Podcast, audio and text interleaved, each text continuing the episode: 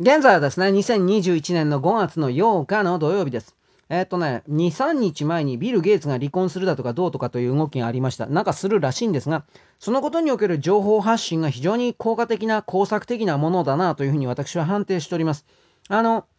まず、この動きがあったのは、ビル・ゲイツが逮捕されるのではないかということ。これはわからん、わからんです、本当に。ただ、その、その時のね、情報発信の背景で、ビル・ゲイツがジェフリー・エプスタインと非常に仲が良かったということの情報発信があったんですよ。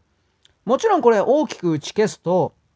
逆に関与を疑われるので、あのー、黙ってた。そのまま。で、そこから2日後ぐらいだったと思います。ビル・ゲイツの昔からの秘書だったかな？なんかそういう風な設定だったけど、どうかわかんないけれども、中国人の女性秘書ですか？これ、年いった人なんか若い人なんかそこも私調べてないんですが、それとの不倫関係にあったとか、ビル・ゲイツがいきなり女、女にね、だらしなかったとか、そんな風な情報は一応出てるんですけど、私これね、エプスタインとの関係が人々の認識に上ることを防ぐために、意図的に流された偽情報であるだろうなというふうに思っております。で、それに追い打ちをかけるようにというか、それを最もだと人々に思わせるように、家族全員がビル、ビル・ゲイツのことをとても怒っているという報道が出されてます。メリンダ・ゲイツさん、奥さんと家族はなんか今プライベートアイランドにいるそうです。そして、その家族曰くビル・ゲイツには怒ってるんだよと。いかにもその中国人との、なんだろう、浮気が原因であったというふうな認識に人々を誘導しようとしている。私にはこのようにしか実は見えてないです。ただ一応ゲイツ夫妻の離婚は2、3ヶ月以上前から、あのー、決まっていて、もうその手続きが進んでいて、本当は3月に離婚発表する寸前まで行ってたんだけど、何らかの理由で止まっていたと。で、一応その、シェリー・ワン、あジェジェリー・ワンだったか、あジェ・シェリー・ワンだったか。まあ中国人の若い確か姉ちゃんだったと思います。うん。ただ、姉ちゃんは、この姉ちゃんは、この愛人と言われるシェリーワンとかっていうこいつは、本人そうじゃないですよと報じられてはいるって言うけど、これは、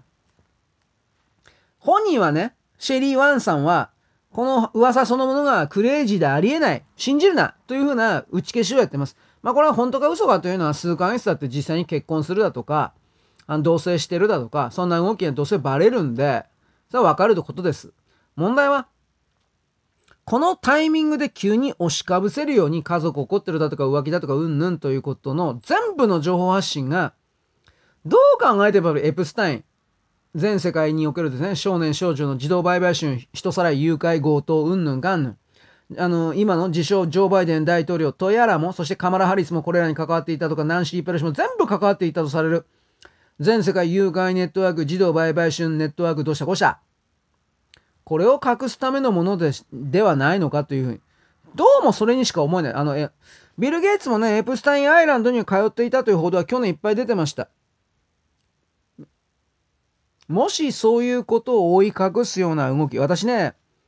自称バイデン大統領になってこの全世界から子供たちをさらって、